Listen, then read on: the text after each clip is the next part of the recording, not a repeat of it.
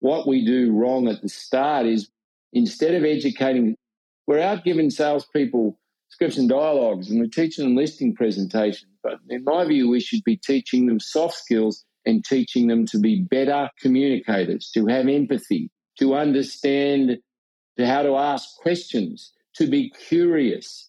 You know, they're the things that I think would help us do a better job. You're listening to Elevate, the official podcast of Elite Agent for real estate industry sales professionals, property managers and leaders.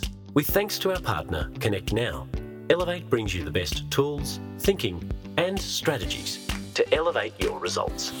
For more information about how Connect Now can make moving easier for your clients, visit connect now dot com dot a u. And to get new episodes of Elevate directly to your inbox, sign up at elite agent dot com slash subscribe. Here is your host, Samantha McLean. Hey, hey everyone, it's Sam here for another episode of the Elevate podcast. My guest on today's show is someone who is well known to everyone in the industry as the director of First National Byron Bay. Chris has been on the podcast many times and is well known in the industry for his sage words of advice on pretty much everything. And I'm delighted to welcome him back to the show. So Chris Hanley, welcome back to Elevate. It's always a pleasure to speak with you, Samantha, particularly as you've been such a tech guru today in order to get us on air, because we weren't going to get there, everybody. And the only reason you're going to listen to my dulcet tones today with Samantha is she just solved a myriad of tech problems. So thanks for having me back. Yeah, well, now you've just told everyone I'm a tech nerd too, so thanks very yeah, much. Very good. I try to hide that part of, no, you know, no. everything. But that's something to be proud of, I think, nowadays. So congratulations. Yeah, for, for a bit of an old hen mm. like me. Mm. You know, we're trying some few new things on the podcast this year, and you know, you and I have had some great conversations where, you know, like I really wish that we'd had the opportunity to hit the record button, and I'm trying not to be so prescriptive and, and scripted and things like that. So I thought that we'd just let this conversation wander a bit today, because you're a very interesting man with a lot of interesting things to say about, you know, the industry, which has changed remarkably, I think, you know, in some ways over the last couple of years, and in some ways has stayed the same. So are you sort of up for a bit of a Yes. Bit of a fluid conversation today? Let's go. Let's go. First of all, how has your year been? When you're a leader of any organisation, not just a real estate business, this year's been tough.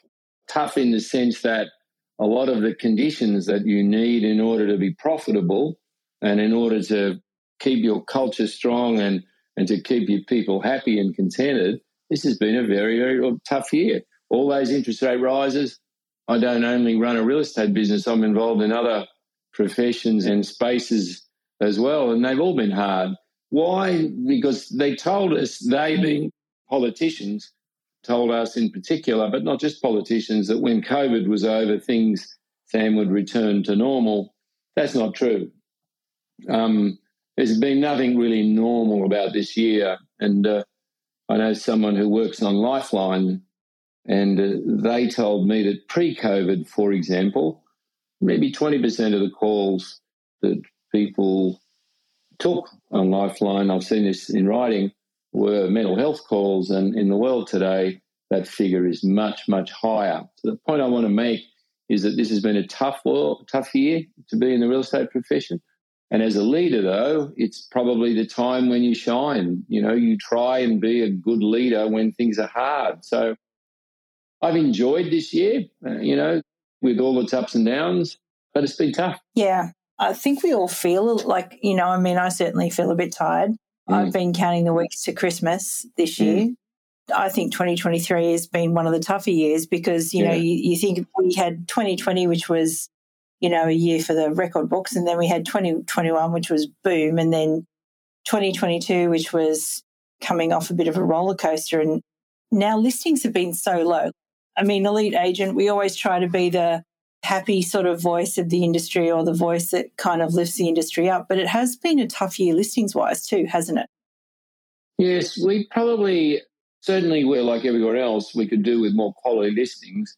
I don't. I think the last year has shown all of us that even in the markets that are badly affected, a good property still sells. You still find a buyer for it. we've not probably been as lacking in listings as some of the city postcodes, but our challenges have been more attitudinal in the sense that when you're in an area like ours where there's a lot of discretionary buyers and people's confidence wanes, then that reduces the amount of purchases. The listing side's important, Samantha, but not as much with us here. There's still stock around here. Our challenge here has been to match up the buyers and sellers, which is in effect what agents really do. We just match up buyers with sellers, and the expectations, the optimism of the sellers hasn't always been matched by the attitudes of the buyers. Though, as we make this podcast, the last few weeks in particular, uh, being spring, we've seen a change here. There's three markets, as far as I can see, after all my years of doing this. There's a headwind, a tailwind, and no wind. And I think all of us in real estate, and particularly in my world, have been into sailing into a headwind the last fourteen to fifteen months. But it feels a little better now, as though not so much headwind, and maybe we're transitioning back to something that's a little more normal. But we could always do with more listings, and in my world, Uh, those listings would be in the, the more affordable parts of the market. If we had more of those, we would sell those, yes.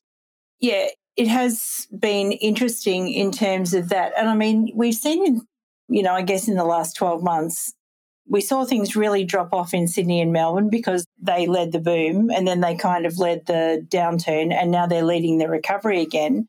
And people seem to be a little bit more positive now in capital cities around the place.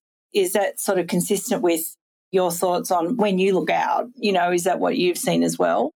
Yes, I don't want to be rude to anybody, but I am going to be rude to people by what I'm about to say. Our profession isn't renowned for telling the truth. You can't always find out exactly what's happening within the real estate profession by virtue of volumes, for example. Uh, so people won't always tell you the volumes in their area. But the inner city is much stronger, particularly in the more popular postcodes, by way of the volumes. But the volumes are down. I spent a lot of time in Sydney and Melbourne and the other cities talking to people or being there myself. You know, if you pick a whole pile of good postcodes in Melbourne, Sydney or Brisbane, the markets are fine. And Samantha, the most important thing to say to everyone listening to this is that the really good agents, right, the really good agents, have found the last eighteen months hard, but they've still prospered because they followed processes. And I think it's fair to say that that small number, call them ten or fifteen percent of the great agents in all the different postcodes, they haven't found the last eighteen months that much different to the eighteen months before, in the sense that they trust and follow the process. Whether they're using auction or whatever they're using, and whether they're truthfully persuading their owners to adjust the price of their houses so they can sell, so they can move, those people have done really well. One of the top agents in the country works in my office, and Sue Reynolds is an amazing real estate agent, and she's just had two or three of the best months I've ever seen her have. And whenever I talk to owners of other businesses around the country, they're the same. The really good agents, the ones that are really good communicators, Sam, the ones that are really know how to use data, the ones that over-service their customers, and the ones that talk to their clients, and the ones that talk to them every other day, those people are doing well. But for a lot of agents, it's been really tough the last eighteen months. Yeah, well, we've definitely seen that in different markets around the place. I kind of want to rewind a little bit, because what you were just saying then about the good agents, the great agents, having great human skills, if I could just summarise that. They're called soft skills. Yep. Soft skills, yeah. Thinking about it, you know, like we all got a massive crash course in soft skills in twenty twenty. Yes. And I think we all learnt a lot in twenty twenty. And there were people in the real estate industry back in twenty twenty, and this might be unpopular opinion from me, that said we don't want to go back to normal. Like, you know, this is actually mm. really good. The fact that we've slowed down and now we're paying more attention to people and who they are and mm. where they're at and what they're doing. Do you think we've just gone back to normal? one hundred percent. You couldn't have said anything that's of more interest to me. and in my belief is more of a tragedy. Mark McLeod, who we mutually share an admiration for in terms of Mark's breadth of knowledge and wisdom about the real estate profession. I don't know anyone in our profession who, who knows more and thinks more. I asked Mark about eight or nine months ago a question, and for the first time in my very long relationship with him, he didn't have an answer. I actually can't think of any other time he hasn't had an answer. He said, I have to ring you back. Now, the question I asked him, and I said, Mark, what did we learn out of COVID? Right? What did COVID teach us? And he was stumped. And later on that day, I got a call and a text from him, and it said, I'll give you the answer to your question. I've thought about this. The answer is not enough. Not enough. And I one hundred percent agree with Mark. I don't think our profession learned much at all from COVID at all. I don't think our profession, it's like we wiped our memories. It's like all of those calls that we made to our clients and customers where care was the flavour of the call, where we weren't interested in listing their houses, where we were genuinely interested in, in helping them as human beings and having a connection with them. We've just forgotten all that stuff, and we've just gone back to being transactional. My good friend, Shannon Whitney, often uses the phrase to differentiate the two main types of agents. He uses the phrase, they are a trans, a transactional real estate agent. I think what our profession has done is produce and grow through the way that we train and coach people, so many transactional agents at the expense of agents who have a different focus, and I'll say what that is. I think that our profession has, from COVID and through the last up cycle, has made people believe that there's just one way to do real estate, and that one way is transactionally, to always be moving quickly, to follow a certain number of actions and repeat those actions, and that will lead to prosperity. And I'll say this with a bit of tongue in cheek, that will also lead to some fame so that we can become what some of us aspire to be, which is famous in some way, shape or form. I just think that's sad. And I think the second model of being a great agent, well, I'm going to call it the caring model, the model when you've got great soft skills, what I think is that there's not enough publicity or promotion of those types of people who exist in real estate, who are equally successful but less transactional. And I think the more podcasts like yours and conferences and coaching and training can demonstrate that there's, let's call it a, a second path or an option. And just while we're here, when I use the phrase soft skills, all the research all around the world in all the different professions tells you today, not just in sales, real estate sales, but tells you the most important skills to choose someone for a job aren't the hard skills, they're the soft skills. And if you're sitting there thinking, what are the soft skills? I'll tell you exactly what they are. They are listening is a soft skill. Empathy is a soft skill. Talking to people is a soft skill, right? Writing, your ability to write an email, for example, or to write copy or to write a letter, that is a handwritten card. All of the soft skills are the single most important things that you can give someone a job for. And if they're going to work in your team or be brought into your company, you should be recruiting and bringing people in who are good at those soft skills, in my view. Yeah, absolutely, because it's just become really easy to train all of the other stuff with tools like Chat G P T and things like that. The public will tell you. I remember someone a bunch of years ago saying to me, it was Josh Cobb, who builds wonderful websites and it helped us out a bunch of years ago with Rise, and is a good fellow. I remember him saying to me one day, you know, Chris, the real estate profession was truly, truly focused on improvement and betterment.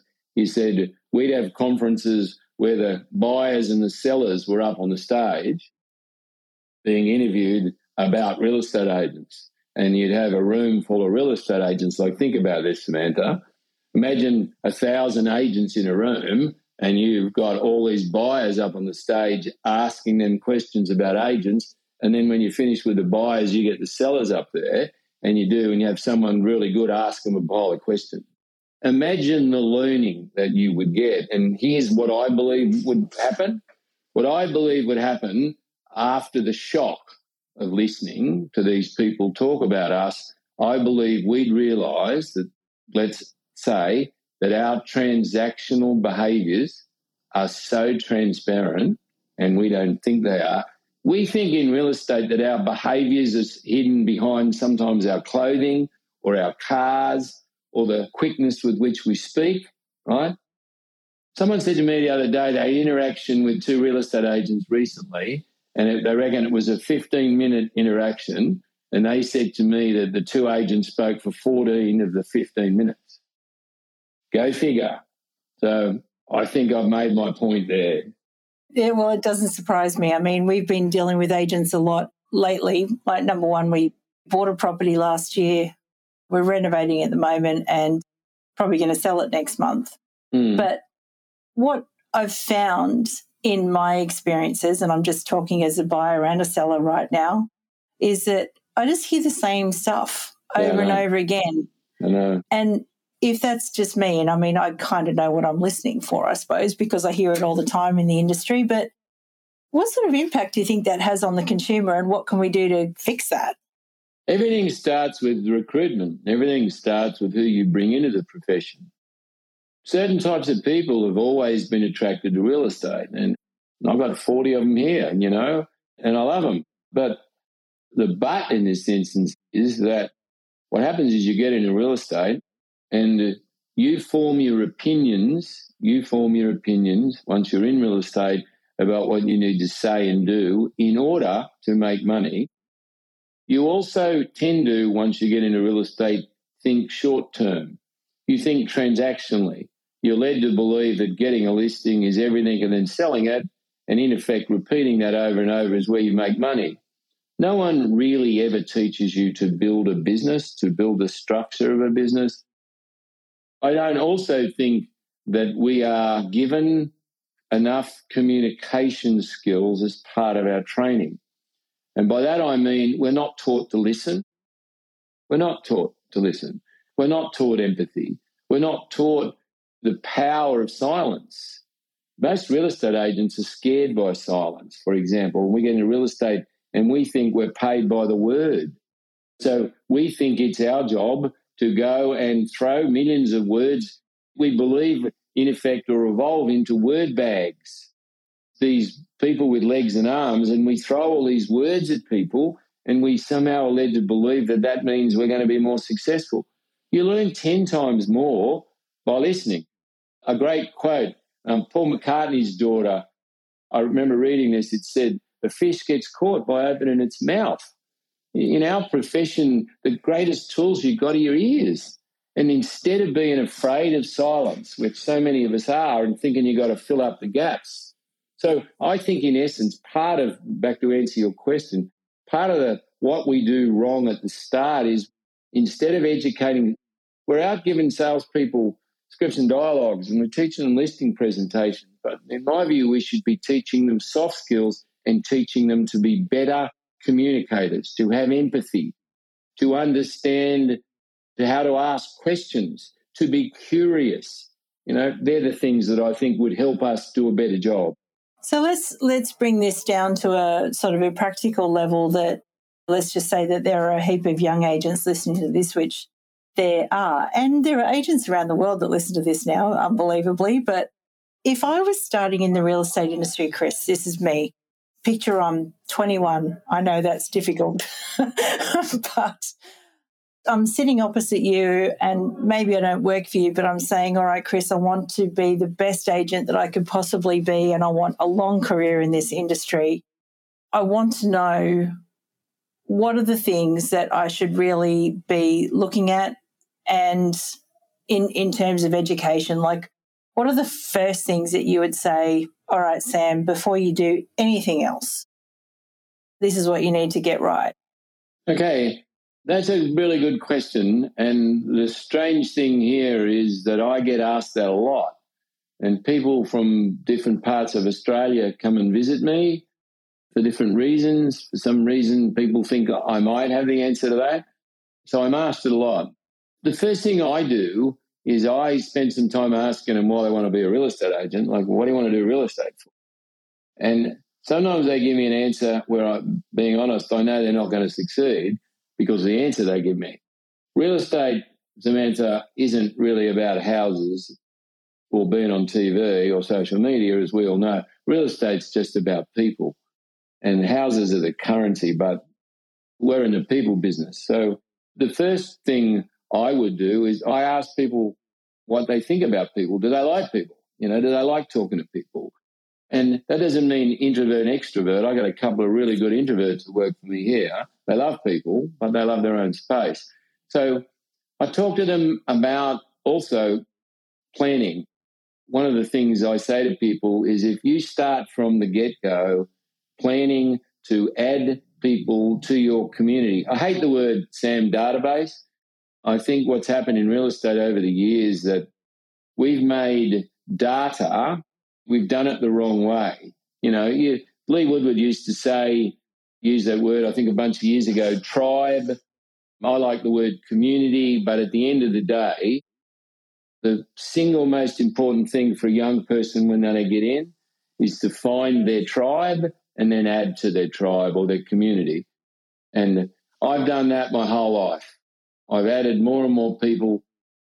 We've got thirty-five thousand people, thirty-five thousand people in our digital community that we talk to, Sam, every week here, thirty-five thousand.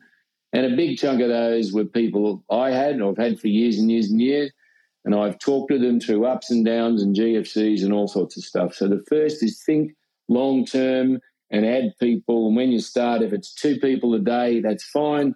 Two people a day is ten a week. At the end of the first year, you've probably got four hundred fifty people in there. Ten years, ten years is four and a half thousand people. Right now, I'm going to do this off the top of my head.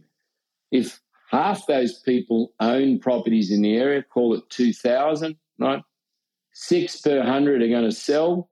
Unless my maths are wrong, that's about one hundred twenty properties out of the two thousand that will be listed for sale every year. You get called in on half of them and you're good, eighty percent, you've got to trust me here with the maths, but it means that's about fifty sales a year you'll get out of your database. Now, based on the average fee in my area, it's about one point five million dollars a year in income. Does my maths make sense? So that's the first thing. The second thing I would say to young people is train for skills, go to the great trainers, go to Lee, go to Tom Panos, go to the really good trainers, learn all the, the listing presentations and all of those things, but also train in other areas. Go and do communications training. Go and do public speaking. Uh, go and learn how to listen properly. And go and do as many different courses and so on as you can to be a fully rounded communicator, to be a professional, not just a transactional agent. Do all the skills training, do the attitude. The third thing I do for young people is try and get into their head at an early age that their health, their health is not an extra. It's a vital part of your energy levels in order that you are productive.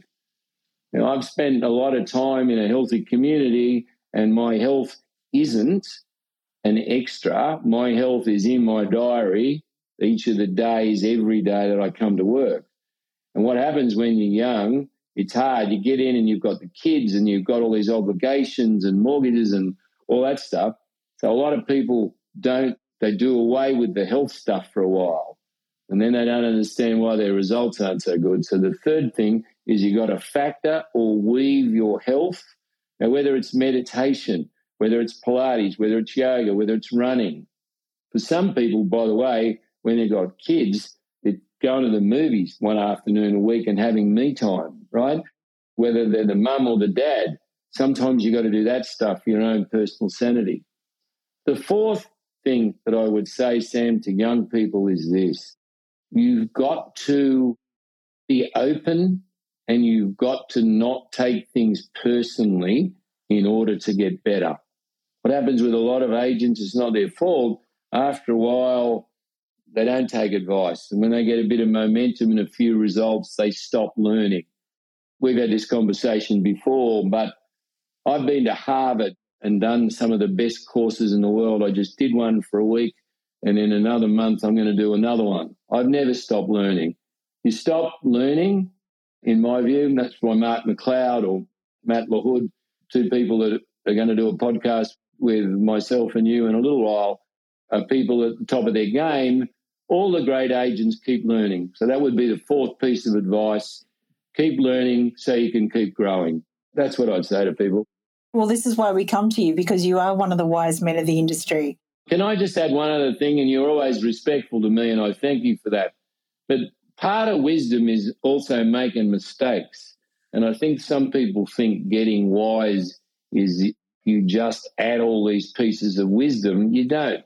There is no mistake I haven't made. Trust me, none. So the path to wisdom is across the broken glass of making mistakes, of train wrecks. And I'll add that to number five. If you're young out there and you're starting, you only get better by making mistakes. Here's the thing. You get better at listing by failing in real estate. Right? What that means is you lose when you first go out trying to list. You get clobbered by the other agents, right?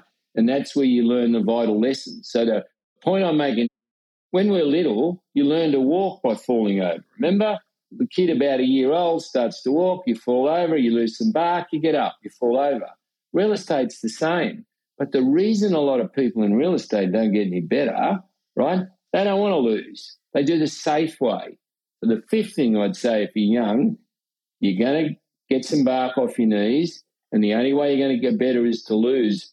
The difference on the tenant circuit between the top one percent and the other ninety-nine percent, the difference is not skills. Once you get to the top ten percent of world tennis, they're all got the same skill level. The difference is this. When Djokovic makes a mistake, a bad mistake, right, what he's able to do that the others can't do is nearly completely delete the mistake from his mind instantaneously and moves on to the next point without biting onto it, right, and biting down on it and beating himself up. The reason a lot of agents aren't any good or, sorry, or don't grow, right, is because when they have a mistake, they miss a listing or they miss a sale or they do something wrong, they beat up on themselves for days and sometimes weeks. Just like great tennis players, the ability to move on, to delete the image of the catastrophe or the train wreck, that's a secret for the success of agents who move quickly from one disaster onto the next success, if that makes sense. Yeah, absolutely. I mean, I think I've made quite a few mistakes in the last ten years myself. So I do think you learn, you know, well, someone said ten thousand hours or something or other is what gets you close to mastery of a particular thing. It's not actually sort of taking the speed learning challenge. It's actually spending the hours and making the mistakes.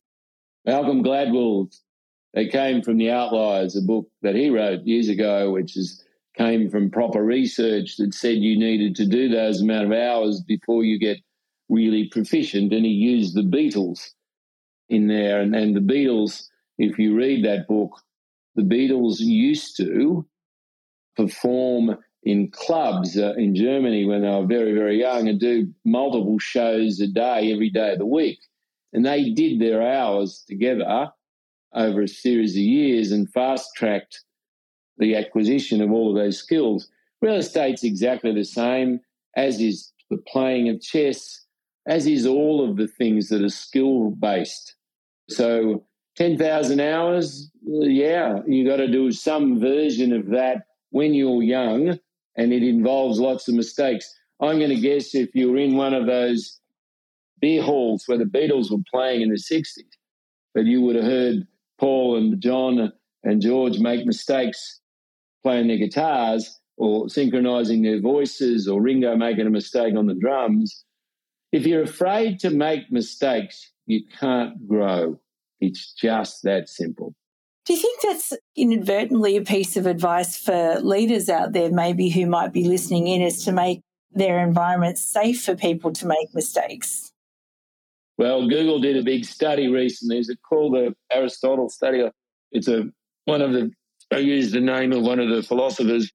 They went and analysed all these teams that worked there, and in essence they were trying to work out why some teams are more successful than others, as only Google can do. And the uh, research is fantastic, and it came up with the five reasons, the five main reasons that some teams are way more successful than others, and it's, in essence, the top reason, Aristotle project it was, in effect, the top reason was psychological safety. Now, if you went into a lot of real estate business, Samantha, and said to the people who work there without the boss around, you went into the, to not just real estate, by the way, and other organisations, and said, how's a boss if you make a mistake? What happens, right? I think a lot of people would tell you that the boss gets angry and blames people or says negative things or might be someone who sulks in the corner. There's a whole pile of things going on.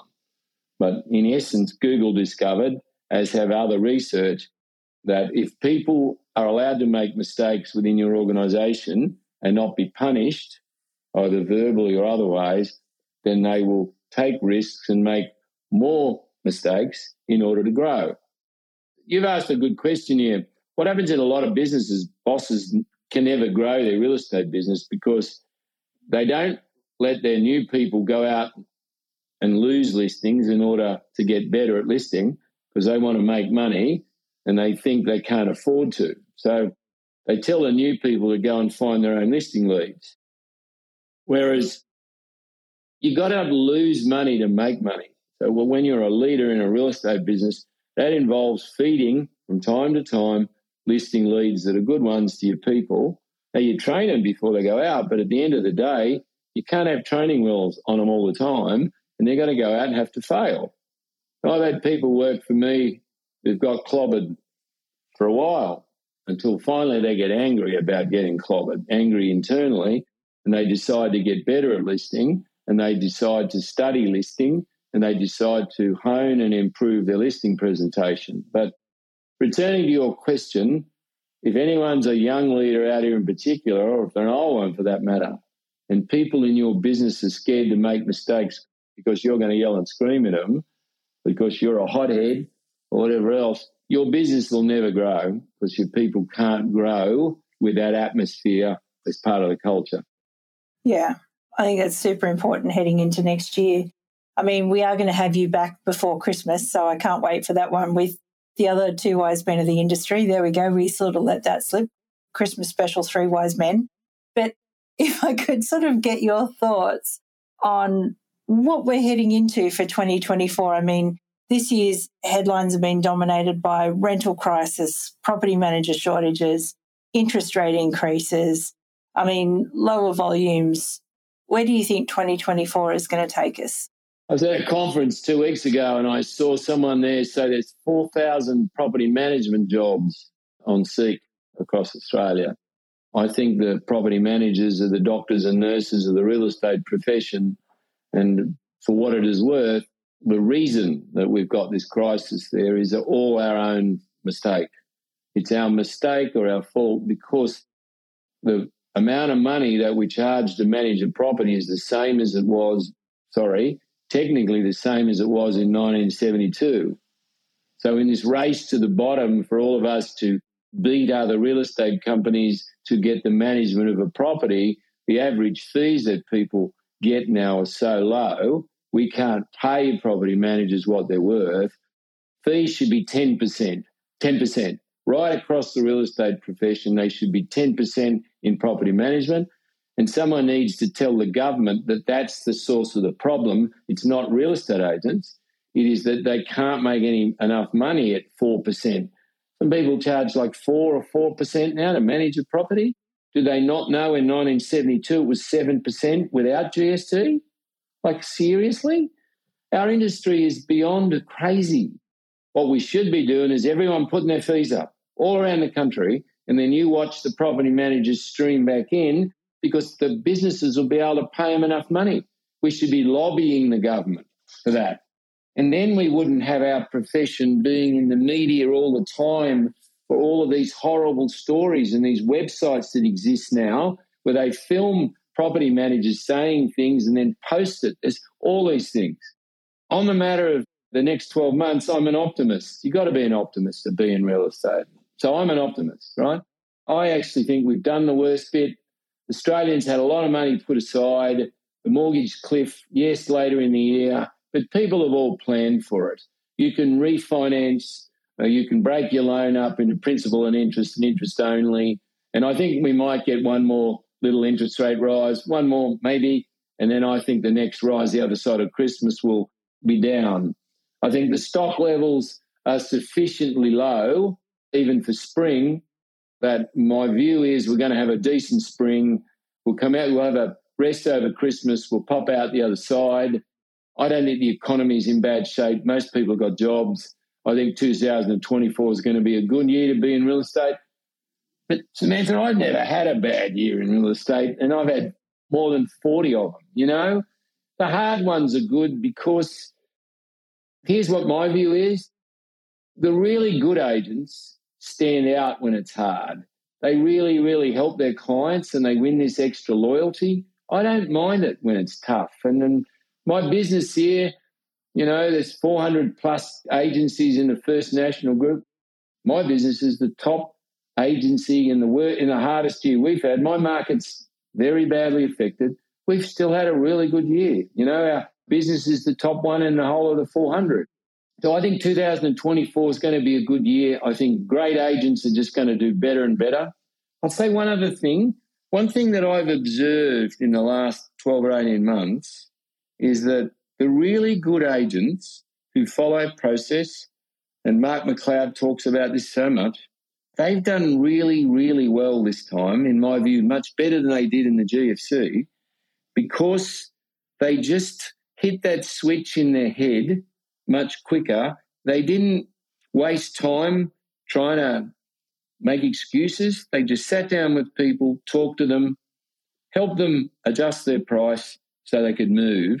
And I want to give them credit. The really good ones have done really well. So I think two thousand twenty-four is going to be a good year to be a real estate agent. Yeah, well, let's hope so. And I guess, Chris, I just want to say thank you once again for coming and sharing some of your wisdom and knowledge with all of our listeners. We love having you on the podcast. If there was one thing that you'd like to leave people with today, what would it be? If you're doing it hard out there, you're a real estate agent at the moment and you're doing it hard, you're not getting your results, you feel like you're running uphill with a pile of lead on your back if you're doing all that, and it's tough. What I suggest that you do is take a couple of days off. Don't do what a lot of people do, keep thinking they just got to go up that hill. The first thing is do that. The second thing is sit down and write on a single sheet of paper what it is that you need to change in order to improve your business. And then ask yourself this one question. If you're a leader, it's the same, right? Why aren't I doing what I know I need to do to get better? Why aren't I? Because my view is most agents, salespeople, and most leaders can answer the question, what do I need to do? You know, they know, get more listings, do more prospecting. So instead of wasting time beating yourself up about that, just ask yourself one question, right? Why aren't I doing that?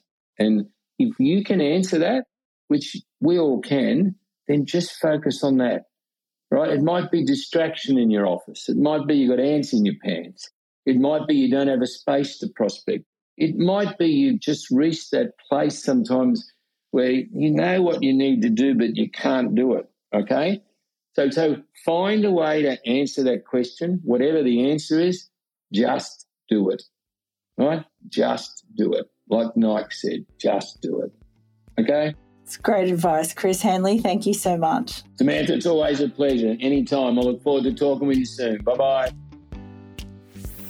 We hope you enjoyed this episode of the Elevate podcast, with thanks to Connect Now. To stay in touch with all things Elite Agent, sign up for our daily newsletter, The Brief. at elite agent dot com slash subscribe.